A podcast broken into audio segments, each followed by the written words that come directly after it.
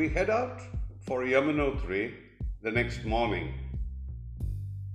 It takes about an hour to drive to a place called Janki Chatti, from where we will begin the climb to Yamunotri.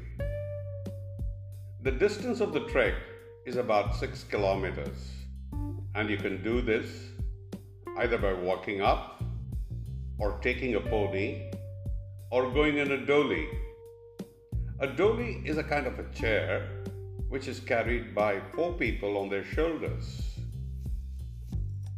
The total time taken to get to the top, whichever way you do it, is about two and a half to three hours. And we in the group decided to try all three. The way up is beautiful. The scenic nature of the trek, the river flowing down, people walking beside you, all in a very cheerful mood. It gives you a very good energy, very positive. This route is marked with small stalls which serve you tea and snacks. So if you do get tired, you've got some places to rest where you have a cup of hot tea and samosas. There was a slight drizzle when we walked up, but it only added to the beauty of the climb.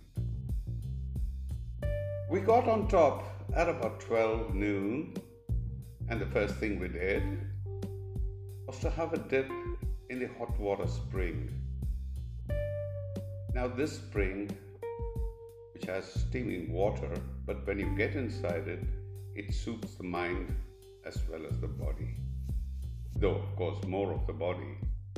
The tiredness leaves you, and you're ready to offer your prayers to the goddess Yamuna. The offering to goddess Yamuna is unique.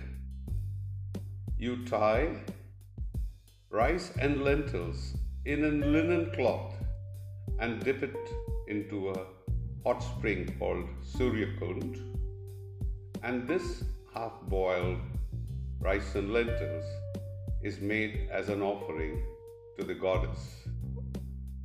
After you've made the offering, you can take these back home and mix it with the rice or a rice pudding.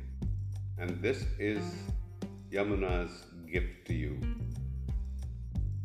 Yamuna and Lord Yama, the god of death, are supposed to be twins. So if anybody has had a bath in the river Yamuna, it is said or believed that you will never meet an untimely death. We make our prayers to the goddess. There are priests there who will conduct this ceremony for you for the well being of the family. It all takes about half an hour on top. Then you're ready to get down again.